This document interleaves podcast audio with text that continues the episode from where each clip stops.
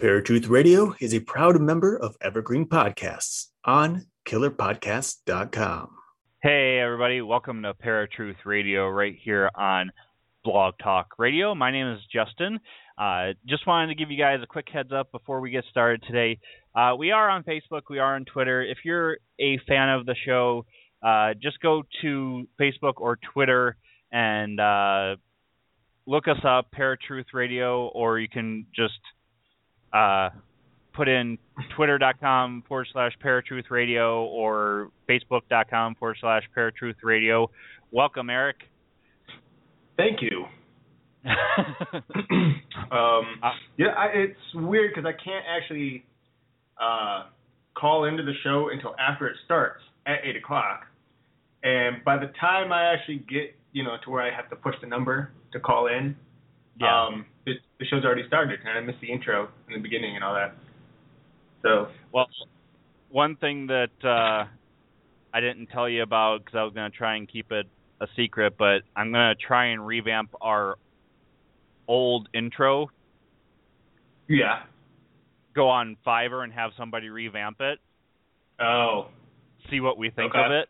so Yeah. that it's a longer intro. yeah, Blog Talk or Microsoft, I should say, kind of screwed this up a little bit for us, but we're making it work the best we can. right. Um, so, for those of you just joining us, um, we also have a Indiegogo uh, campaign going on right now to raise funds to improve the show for you, our listeners. Uh, I'm putting the link in the chat room for those of you that are um, just listening and not in the chat. Go ahead and hop in there, or if you guys are listening to the archive later, uh, it's indiegogo.com forward slash projects forward slash paratruth hyphen radio. Um, if for some reason you need the extra stuff, it's forward slash x forward slash eight five eight eight two zero two. Um, and um, there's some pretty interesting perks that we got for you guys. Um, you can donate any, but the perks um, go anywhere from ten to uh, two hundred and fifty dollar uh, donations. Um, we've got stuff like being accredited as a producer on on air af- uh, during the show as well as on YouTube and social networks. Uh, we've got one for a decorative plate or mug. Um, and the best one, I think, is special co-host on an upcoming episode of Paratruth Radio, as long as well as all these. Um, Agreed. So definitely check that out. Um, Eric, do you hear that? Hear what? All aboard the chupa chupa chupa chupa chupa chupa chupa chupa chupa chupa chupa chupa chupa cabra train. So stupid. well, if it's you guys worse didn't than get the.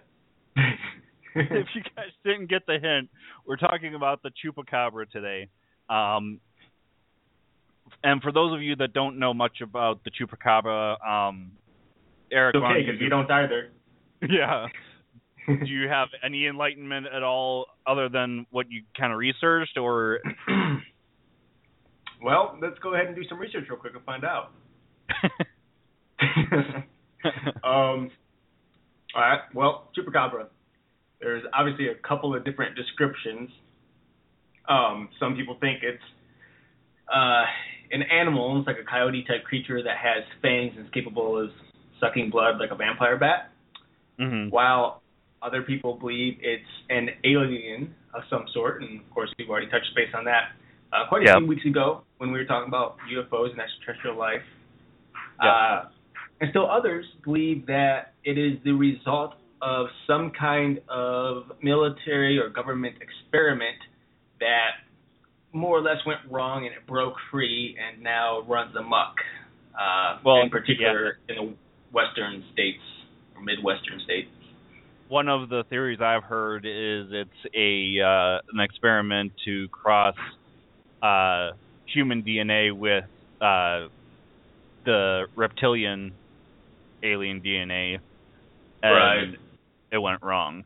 Um, and it, the legend actually is very recent. 1995 was the reported first case of this. Um, it goes back to 1975, where it was a similar mutilation killing, um, or I guess not mutilation killing, but a, a case of where the blood of an animal was drained, but it wasn't linked to the chupacabra. It was called El Vampiro de, de Moca, and Mhm. that translates to the vampire of of Moca.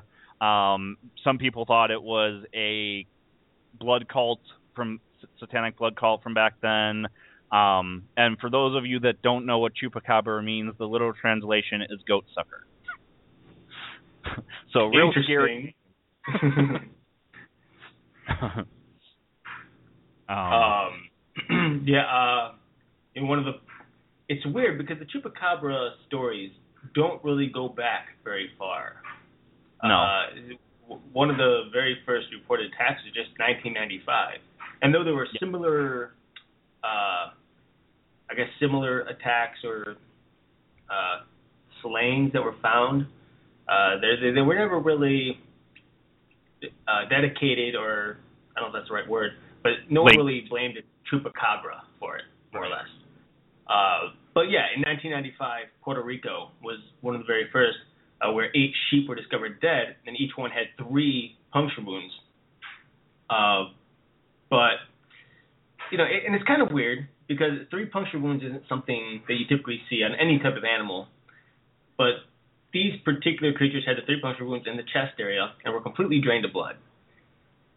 And I, I don't know, it's hard it's hard to think of any type of creature capable of draining an entire well, in this case a sheep, uh, of its blood. Uh, especially in the short amount of time it would have to do it, you know. I mean if it's killing them overnight, eight sheep and draining them all of blood in which and when I say draining them of blood, I mean there's pretty much no blood at the scene when people get there. It's just right. you know, a corpse of this animal. So I don't know. I, I guess it's possible. Uh, it seems more to me like maybe just mutilations by humans, or you know, in a cause of some sort that used needles and extracted the blood from the creatures or from the animals. I don't know. What are your thoughts? Yeah. Um. Well, doing the little bit of research that I did today, because I kind of vaguely have a understanding of the chupacabra, but the one uh, the one thing that kind of touches base on the skeptical side of things is um, it says the reports of the blood sucking by the chupacabra were never confirmed by necropsy. The only way to conclude the, that the animal was drained of blood. An analysis by, by a veterinarian of 300 reported victims of the chupacabra found that they had not been drained of blood. Hmm. But if there were puncture wounds, where did the blood that escaped go? So You would think mighty that it- good question. Yeah, you would think if there was puncture wounds in the jugular or the neck, which has massive amounts of vessels, there would seem there would be some type of blood loss on the scene. yeah. Um, I don't know, man. This is a, a really recent um, cryptid to come up, even though there's one that dates back to 1975 that's similar to these cases where like 150 farm animals uh, or pets were reported killed. Um, Yeah. To me, this sounds kind of close to what Chris O'Brien was saying about the cow mutilation. That uh, there's somebody tracking something in the environment and mutilating animals to, I guess, for lack of a better term, survival of the fittest, so that the human race can survive without overpopulation of animals. Um, right. but just like the mutilation killings, there's unexplained things like even though it's saying that um, there was no completely draining of the blood. Um, there was quite a few that, like I said, as far as I see, there's no unexplained pool, or there's no pool of blood as far as I'm seeing in the research. Right, right. Um, and on top of that, I mean, some of the research has shown that you know that the organs are sometimes taken out too, that they're missing, and Yeah. that these organs are pulled through those same three small holes. Now, when you look at an organ, you think of organs, and you think of like the liver, the heart. You're not going to be able to pull it out of you know two tiny holes or three tiny holes yeah, um, it have to be a much larger incision. So, I mean, even if there was a creature that was able to do that, you would have to have a uh, a venom, kind of like a spider, to deteriorate the inside and turn it to mush, so that it would then be able to suck it out. right. You know what I mean? But even then, I mean, the rest of the, I mean, especially something that big, um, there would be a lot of, uh, I guess, for as gross as it is, as it is, a lot of rotting tissue on the outside where the bite is. Well, you would think that there would be that either way. Um, and we have our special co-host finally calling in, so maybe he can give us insight to that. Hey, Cameron. Hello. Uh, I blew my mind. I just realized it was seven ten and called in. That's all right. So, Shame, Alright. shame, shame. Bring me up to speed. What happened so far? we're I just heard a little bit. You're talking about organs being drained and stuff. Well, we're just discussing the different theories that there are, what the chupacabra is. Um, some theories are, or some cases are showing that the animals aren't completely drained of blood. There's some that say that they were. Um, some people believe that uh, there was a case in 1975 that is similar to the chupacabra case from 1995. So they are thinking that it could be the chupacabra. They also called it the vampire of um, Moca in 1975. Um, what are some of the things that you know of? Well, I know several different things about chupacabras, and I think I I have a theory behind like some of them the blood wasn't completely drained. You know, you know there are people saying that the blood was completely drained. So, you know, that would make me come to a conclusion that maybe it wasn't done and it had to leave because, you know, maybe the person was coming and noticed you know, whoever or something scared it off before it could finish feeding on whatever it killed. So I think that's maybe a reason behind why not all the blood was drained on some of them.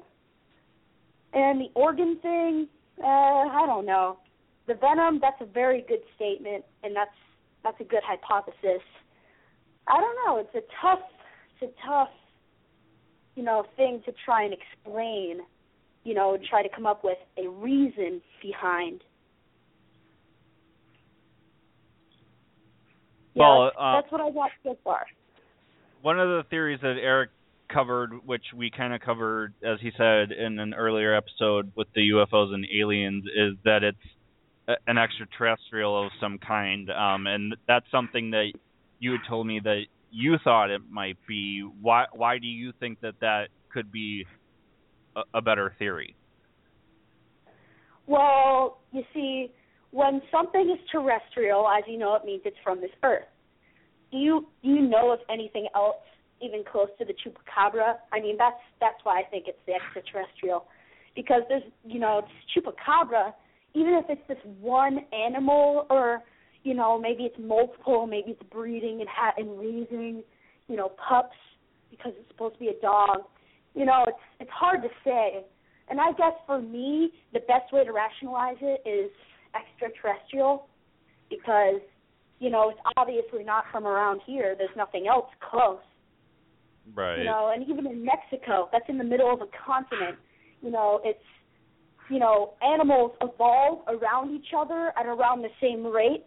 You know, if it was in the middle of a continent and it's obviously a superb hunter, you know, why wouldn't there be more of them?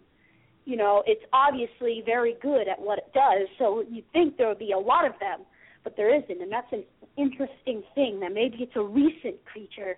You know, when the attack started, maybe it was just released on our planet then. You know, it's a hard thing to rationalize and think about. I agree.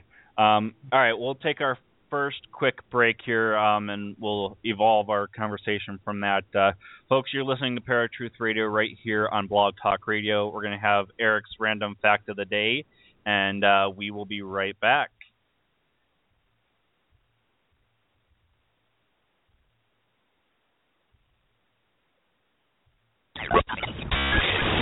Now, Eric's random fact of the day. How the Grinch Stole Christmas has become one of the most iconic television shows to air around the Christmas season. It premiered on December 18, 1966, on CBS, and included a song which is called You're a Mean One, Mr. Grinch. The song was sung by the famous Thurl Arthur Ravenscroft. Though Ravenscroft was uncredited for his vocals in the show, he was still recognized for many other projects which he contributed to throughout his life. With this said, did you know that Thurl Ravenscroft is also the voice of one of the most popular cereal box characters in history? That's right.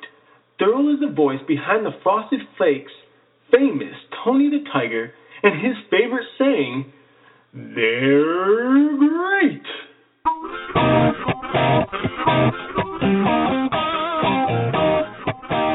This was Eric's random fact of the day.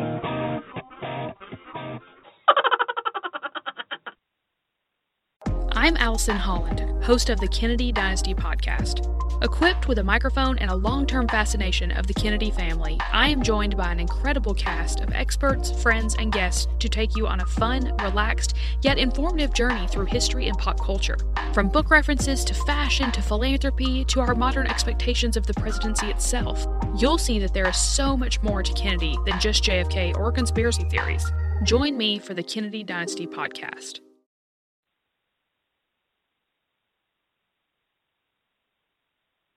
Hello, everybody. Sublimely Elegant here, as always, and guess what?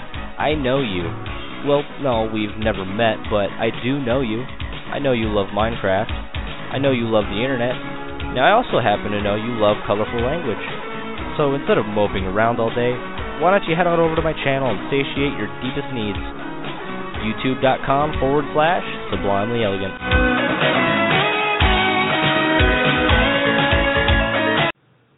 All aboard the Chupa Chupa Chupa Chupa Chupa Chupa Chupa Chupa Chupa Chupa Chupa Chupa chupa Chupacabra train. Welcome back, everybody, to Paratruth Radio right here on Blog Talk Radio. And as you just heard from our little soundbite here, you are listening to the conversation about chupacabras uh, with our special co-host Cameron. Um, Woo! so, Eric, to elaborate a little bit on what uh, Cameron was talking about, um, which we've, like you said, touched base a little bit about the extraterrestrial um, phenomenon and uh, both both theories uh, from a Christian viewpoint and the nor- normal day paranormal viewpoint. Um, for just to touch base on the Christian viewpoint, just like everything else, um, do you think that there is a demonic presence involved here? Is it just a creature that's out of its element? Um, well, with this one, I, you know, it really all depends. Um, obviously, if uh, if, if any occultism is involved, then of course there's going to be demonic uh, presence involved with it. Um, as to whether or not, like you're asking if the spirit would be capable of draining this creature's blood, I'm not going to sit here and deny it. I mean, the Bible is very clear that demons are capable of doing very physical things uh, to humans and to the living in general. That includes animals. So to say that a demonic spirit isn't capable of, you know, decimating an animal in this particular fashion and draining it of blood, Right. you know, I can't I can't say that it's not possible. But uh, honestly, I mean, it's unlikely uh, when it comes to this particular type of thing. So I, when I look at it, I, I think it's more more likely humans doing um, this as opposed to a animal of some sort. I think it's it's a lot like the uh, crop circles, for example. You know, so many people thought that it was aliens for the longest time until two guys came forward and said that they were the ones that were creating them. And of course, no one believed them because these crop circles would crop up overnight, and how can two guys possibly do such a thing in two nights, or in one night? I mean. And so they set out to prove it, and they did just that. They were capable of creating the same size crop circles that had been popping up all over the place, and they did it within a couple of hours. So, I think when it comes down to it, just in my own personal Christian worldview, uh, I don't think that there's an animal involved. I think it's just sick, twisted people doing sick and twisted things. Well, um, one thing that, um, and we'll touch base on this on another episode, but uh, one thing that it already has been linked to is vampirism, um, and a lot of people can link that to maybe even demonic possession of somebody who's doing these sorts of things. Um, do you think that it could be somebody who is possessed and acting on a vampiric nature? Um, I, possessed. Again, I'm not going to say it's not possible. Um, but when when you look back at possessions, and I haven't studied a ton of demonic possessions, but the ones that I have studied and the ones that we know most about, there's never been uh, mutilations quite like it. Um, and usually, when it's demonic possession, the people end up mutilating themselves Right. opposed yeah, to understand that part, something yeah. else. You know. Um, Yeah. But when we talk about vampires, I mean vampires, they they're real, not in the Hollywood style. you Right. know, They're, they're not they're not allergic to sunlight or garlic or crosses or silver or so on and so forth. Uh, they're just normal humans like the rest of us. But because they're so hyped up on the Hollywood aspect of what vampirism is, they decide to drink blood just for the heck of it, you know. And there's actually vampire bars even at home in Cleveland where people get together. They, Yeah. you know, they they uh, test each other's blood and stuff like that, and, and more or less it's their partner, and they cut each other and drink each other's blood. So it's very possible that these people, if it may be a group of them, who slaughter these animals, poke a few holes in them, maybe a few straws, if you will, and uh, drink the blood. I mean, yeah. what about you, Kevin? What do you think about that? I think that's definitely something that's possible, but you know, moving back to the you know bad people doing bad things, that's definitely a possibility. I mean, there are really messed up people out there. But Mhm. I don't know the demon thing. I'm not so torn on. I mean, if if chupacabra was maybe a demonic animal or a person possessed by a demon, don't you think it would be killing more people than animals? Well, here's my basis on that uh, comment: is um, when you think of the theatrical vampire, um, say Dracula. Dracula drank the blood of humans because he was um, striking against God and Jesus Christ, and Jesus Christ was the Lamb, and um, so somebody who was trying to make a statement by slaughtering goats or lambs would be a person who's trying to say, I'm striking out against God or Jesus Christ in this particular way. Um, maybe not demonic possession, but somebody who's a, a Satan worshiper or a satanic cult, as Eric said. Um, not necessarily a demon or demonic possession per se. Mm-hmm.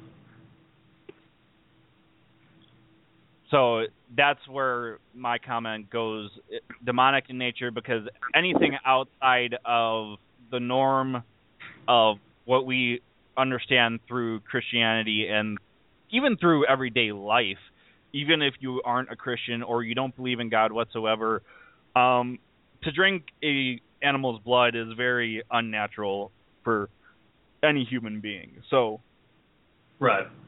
And, in regards to demonic possession, I mean, it's I would say it more as demonic manipulation as opposed to possession, um, in which a demon would get into someone's mind per se, not literally, but are able to influence them in one direction right. or the other.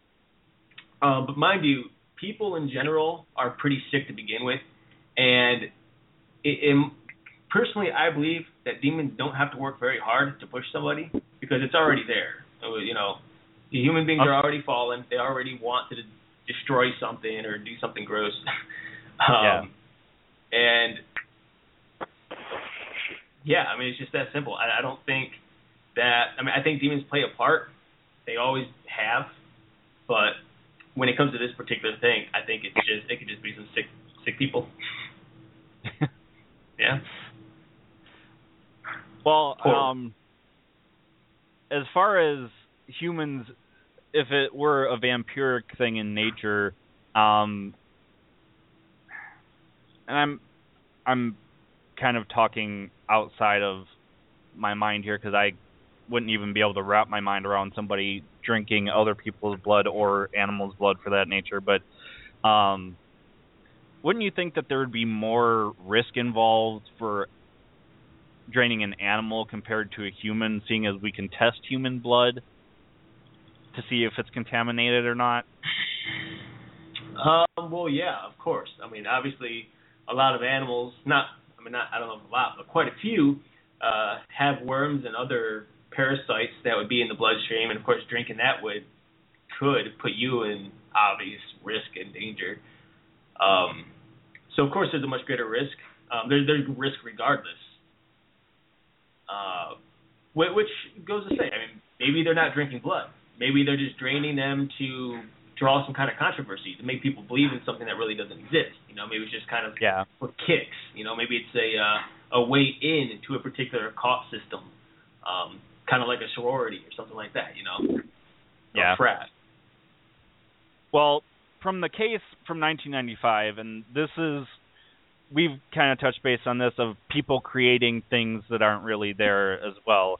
Um, this was from a woman in Puerto Rico, Madelyne Tolentino, uh, was based on the creature Sil from the movie Species. And uh, the woman says it was a creature that looked like the chupacabra with spines on its back and all. The resemblance to the chupacabra was really impressive. Um, a man named Benjamin Radford was doing an investigation for five years, came up with that, and uh, he says that um, therefore that it's based on this woman seeing a movie species, seeing something that maybe horrified her, or it, she might have even been uh, mentally ill or something like that. Says uh, the most um, oh. It says believe that the creatures and events she saw in species were actually happening in reality in Puerto Rico at the time. Uh, Therefore, the most important chupacabra description cannot be trusted. So, uh, are people linking something completely different to a creature that was created from this woman's psyche and just labeling it as the chupacabra because it's what somebody labeled it as, or is there something more to it? I mean, there's cases that go, as far as I see, up to 2010, um, all based around Puerto Rico, Mexico, Texas, one case in Missouri, one case in Kentucky. Um, really a far span as far as cases are concerned because usually when a cryptid case is let's take the Bigfoot for example, they're usually in a forested area. There's been documented um, sightings all the way from Washington State to Ohio. Mm-hmm. So, um, and everywhere in between. Whereas this is only a couple of states, and it's kind of divided. Right. Um, what do you think about that, Cameron? Why why do you think if this is a real creature that it's so spread out over something like the Bigfoot? Well, Bigfoot it lives in a forested area, so I can understand why it might be harder to find it. But chupacabra, you think we'd find it by now? I mean, for the most part, you're finding them attacking in deserts. You know, Mexico, a desert wasteland, nothing really for it to hide. You know, you'd think you'd find it by now, but for some reason, you know, if it does exist, it must be very elusive.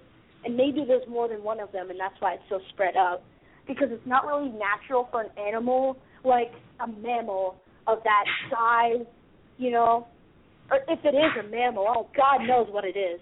But a creature of that size that can't fly, it's not natural for it to move in that large of a, you know, a radius. You know, most animals stay to where they were born ish.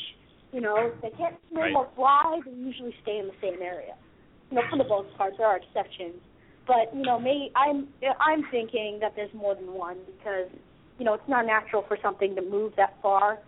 Not to mention the fact how long would it take it, you know, to get all the way from did you say Kentucky? There, yeah, there's a Um, report in Kentucky and Missouri, uh, quite a few in Texas. I mean, take how would it get from Kentucky, Missouri down to Puerto Rico? You know what I mean? It's a large distance for an animal to go that can't fly or swim. Yeah.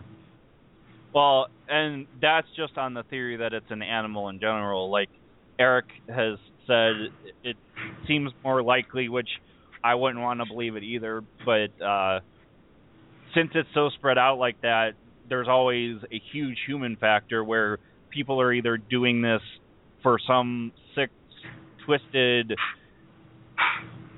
fantasy that they're trying to role play out uh, just to be hoaxers, which is a lot of cases with quite a few cryptids, at least only because we can't say we've caught one.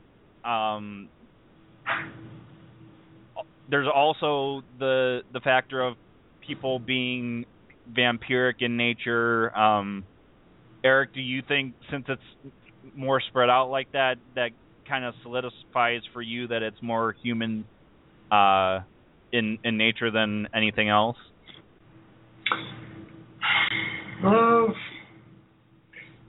I mean, I, it doesn't necessarily solidify it, but I, like we said with the Bigfoot, you know, if they did exist, we would see much more evidence to support it. Um, and I'll consider. I mean, you look at the photos that people have posted about the chupacabra, and you like there, there's been chupacabras supposedly that were found dead, and they were taken in to veterinarians, and they did DNA testing and a number of other things. And the majority of these so-called chupacabras come back as being coyotes, and Mhm. some of these are coyotes with mange, and they have a very the like coyotes have a very distinct uh, fangs in uh, in their teeth or in their mouth, which Yeah. you know it looks vampiric almost. Um, Well, when they have mange and there's nothing to cover that, and a lot of times with mange the gums are receding too. So right. So yeah, and that's the thing too. Like, um, if this is an actual creature and they're finding these supposed chupacabras, um, and they're at least as far as we know, this is what they're saying that it's a coyote. Um, there was one that I believe it was in Michigan, but don't quote me on that. That was found um, on a beach, um, and it was actually a dog that had drowned and its face had deteriorated. Um, if I'm not mistaken, it was a um, boxer or a pit bull or something of that nature. Um, so, as far as we have come to seen, it's usually proven that it, these things don't exist. Not to say that they can't exist, but through everything that we're saying so far, there, there's so many factors involved in any cryptid case. First off, is it easily um, hoaxable? Which I understand that's not a word, but I'm making it up as I go along. Um, Fair enough. Like, don't make me play the chupacabra train. Oh goodness. the Bigfoot can be easily hoaxed through um, feet castings and suits. Um, crop circles, as you said, are easily hoaxable, um, which has been proven because people have come out and said we can do this in a night. Um, and again, that's something else that is very widespread, like the chupacabra cases, where it's actually throughout the world. So, mm-hmm. is that to say that there is aliens? Not really. More than likely, there's a chain of hoaxers out there that communicate regularly and um, can do these crop circles within a fortnight or a night, and people see them. Um, I'm trying to think what else. Oh, uh, Loch Ness monster, which to me is a little more believable than some of the other cryptids out there because it's a water animal. Right. Um, there's I'm sure there's more, but those are the, the top three that are jumping in my mind. Um, I can't think of anything else. I can. That's been hoaxed. Uh, well, not necessarily proven hoax, but I can think of other things that could possibly be hoaxable. In fact, pretty easily hoaxable. Like what? Well, specifically, I'm thinking I I, I just have I have so much trouble pronouncing this. The Hopkinsville Goblin is that what it's called? Uh, that's one that I hadn't heard of that you were talking to me about, so I'm not sure how it's pronounced. Okay, well, it's supposedly this goblin that you find in this town and scares everybody or something like that. But if you think about it, they've only seen silhouettes of it. I mean, you know how easy it is to fake a silhouette? I mean, I can make an alligator out of, with my shadow. You know, I mean, like you know, if you really put time into it, you can make something scary. Well, like and like that's easy. to add to that, most people um, miss uh, identify things because they're scared. So it could have even easily been somebody just walking through the woods. They saw a silhouette that scared them, so they just identified this to this goblin creature. Yeah, Yeah, well, definitely. yeah. Um, and like uh, a nice representation of that is, and, and most people, you both of you included, and you can correct me if I'm wrong, but say you watch a pretty scary movie, all right? Um, what usually happens to and answer this question for me? What usually happens to you after you watch a movie that's really scary? You I can't get it sleep. out of your I head. see it every yeah, I see it things in the dark and usually I'm scared for a freaking week. Right. And so and so, so this stuff gets in your mind. And it's the same thing when someone brings up a chupacabra and starts explaining what it looks like.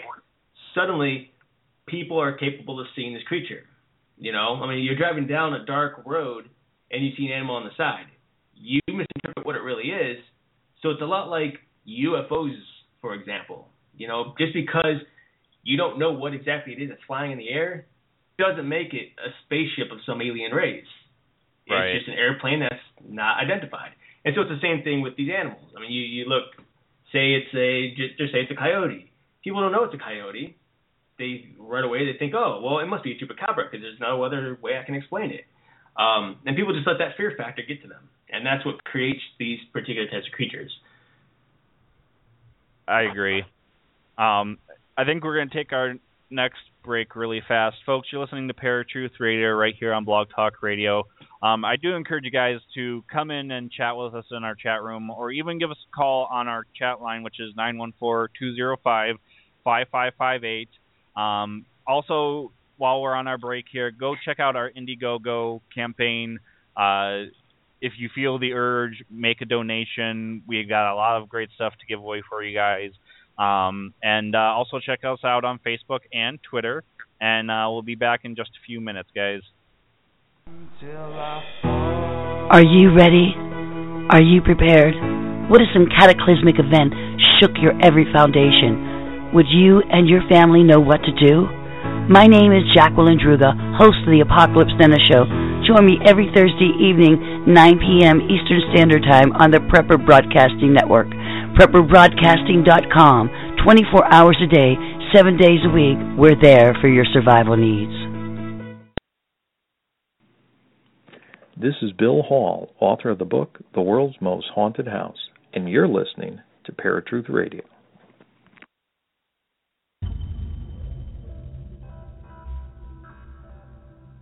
Ladies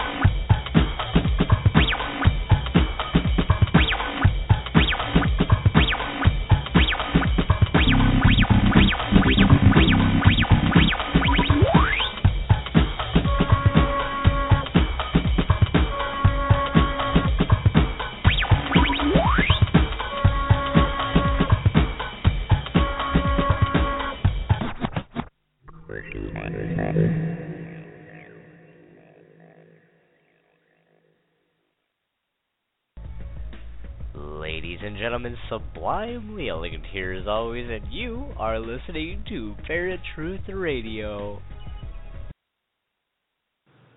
All aboard the chupa chupa chupa chupa chupa chupa chupa chupa chupa chupa chupa chupa Chupa chupacabra train. Welcome back, everybody, to Paratruth Radio right here on Blog Talk Radio. We are riding the Chupacabra train today. Um, for those of you just tuning in, um, just check us out on Facebook, check us out on Twitter. Uh, we have our guest call in line, which is 914-205-5558, as well as our little chat room that we have going on through every live episode. So join us in there. If you have any questions, any comments, any concerns, even, uh, just drop us a line. Um, also, if you ever need to get in contact with us when we're not doing the show, we also have our email address, which is paratruthradio at gmail.com. All right. Um, so we've gone over pretty much any theories that um, are out there, guys. Um, Eric, for any final thoughts um, on this, what do you got? Mm, absolutely nothing. I've Your mind. I mean, we, a blank we've, slate.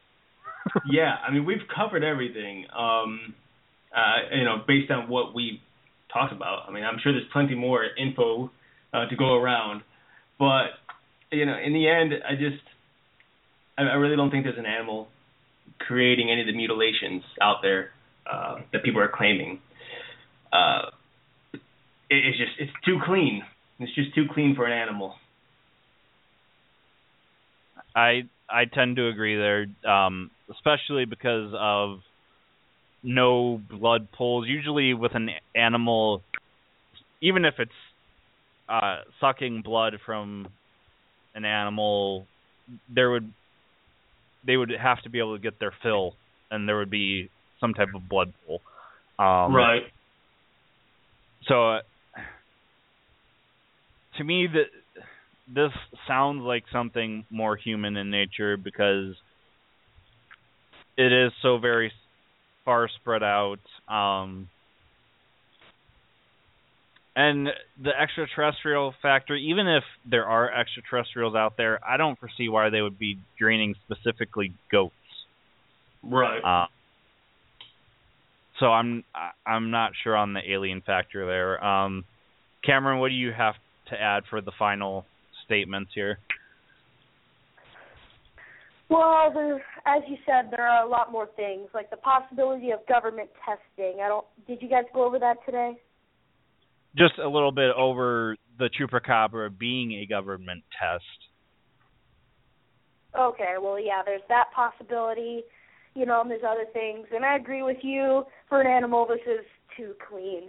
You know, I like to think it was an animal rather than a person. That's why everyone believes the chupacabra is a creature, because we'd all like to believe that it's some animal doing this and not a person out of their sick, twisted, demented mind. I agree. And how Um, could someone drink blood? How is that possible?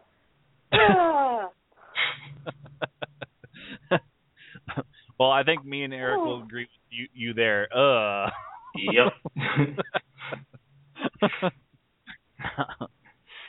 um. Well, and uh, I don't know. There, with it being so recent too, like with vampires and werewolves, they date back to 13, 14, 15th century.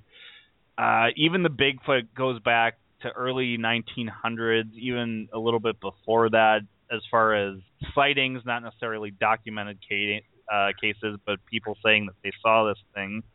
Um, right. and even this guy uh, Benjamin Radford linking the sighting to this woman Madelyne uh, Tolentino, um, who basically said she saw the movie Species and then was reliving the movie in real time Puerto Rico. Mhm. To me, that sounds like almost like somebody's fear or even maybe a mental disorder of some kind having a play in it and um just creating something that's not there. Right. Um, and to link all of these different cases, the ones that are in Texas, Missouri, Kentucky, to the quote unquote chupacabra, just because it's got similar factors involved, like holes in the neck or um, like I'll just read one of these random cases here. Um, January 11, 2008, a sighting was reported on the province of Capiz in the Philippines. I didn't see that one, so that's even further of a, a span than what I was thinking. Uh, Mm-hmm. Some of the residents from the barangay believed that it was the chupacabra that killed eight chickens. The owner of the chickens saw a dog-like animal attacking his chickens.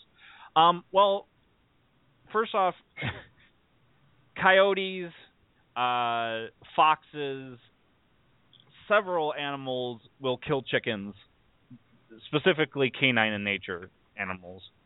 Um, so just to link that to a chupacabra sighting Right. is ridiculous. Right. I Um, totally agree. but uh, let's see some of the other ones here. Um, let's see, in September 2009, CNN aired a reporting uh, a report showing close-up video footage of an unidentified dead animal. The same CNN report stated that locals have begun speculating the possibility that this might be a chupacabra.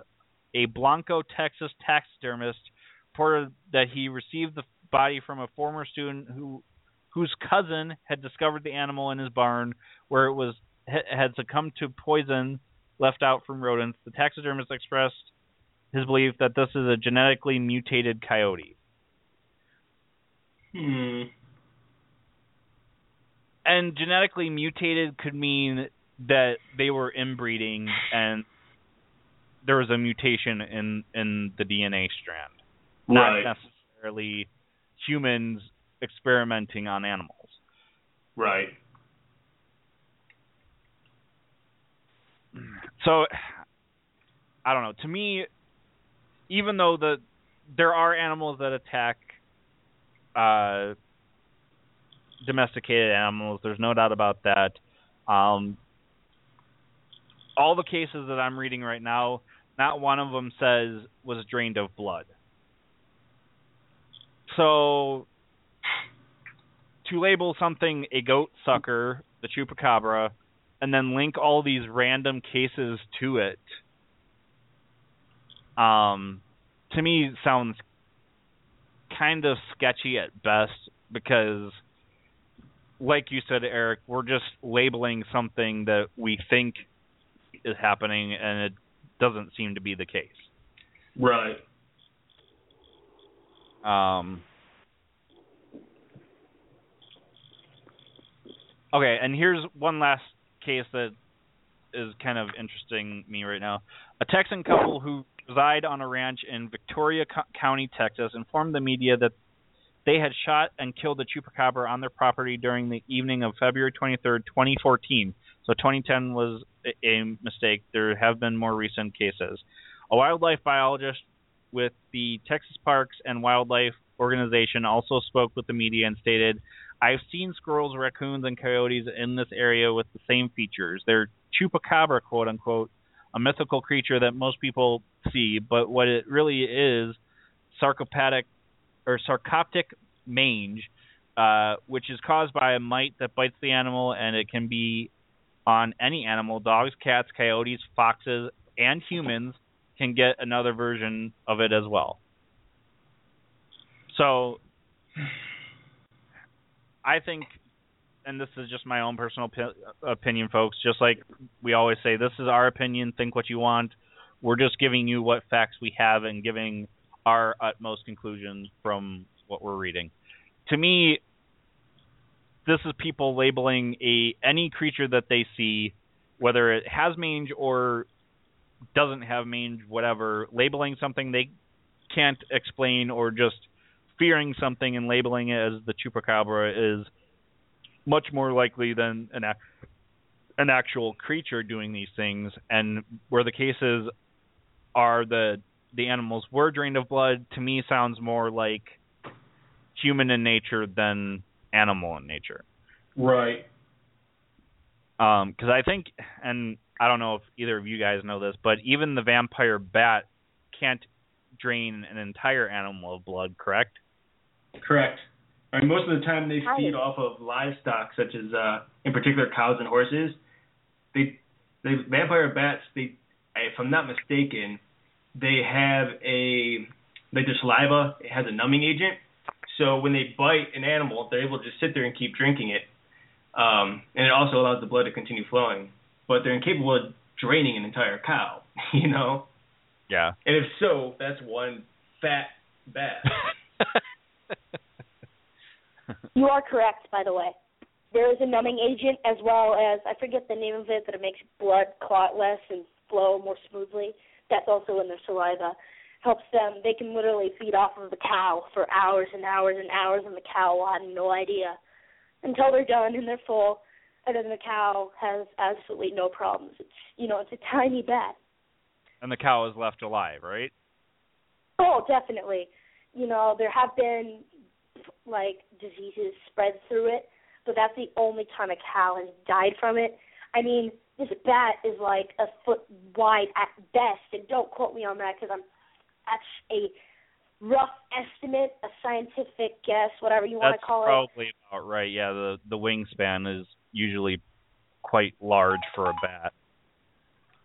Um, Yeah, they're, they're just, I mean, you know, one bat, how could it, you know, kill a cow? I mean, a cow, you, you've seen a cow, how, you know how big they are. Nothing but gallons of blood. How is a tiny bat going to drink gallons of blood? You know, I know. Same with like a chupacabra draining all of the blood of a goat. I mean, a Yeah. goat, it has a lot of blood.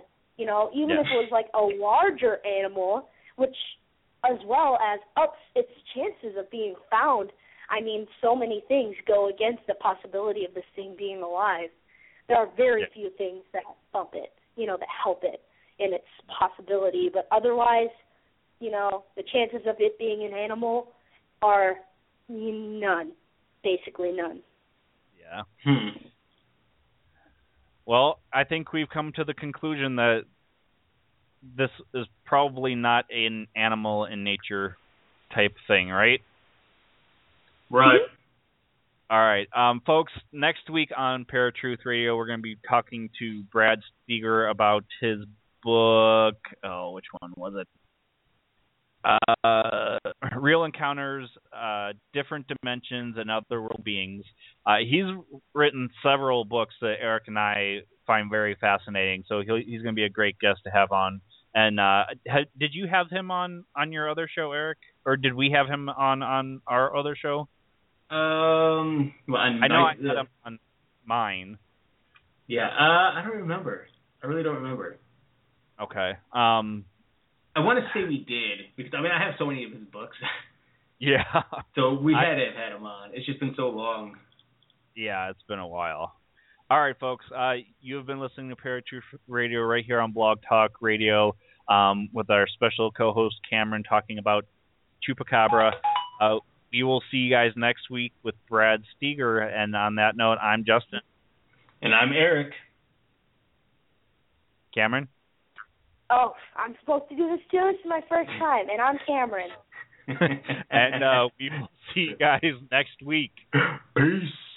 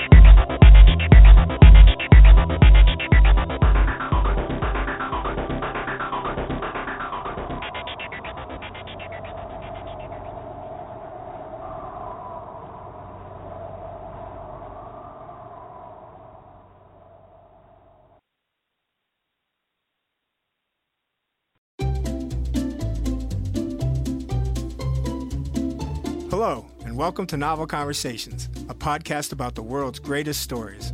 I'm your host, Frank Lavallo, and for each episode of Novel Conversations, I talk to two readers about one book. And together, we summarize the story for you. We introduce you to the characters, we tell you what happens to them, and we read from the book along the way. So if you love hearing a good story, you're in the right place. Our ninth season is coming this fall.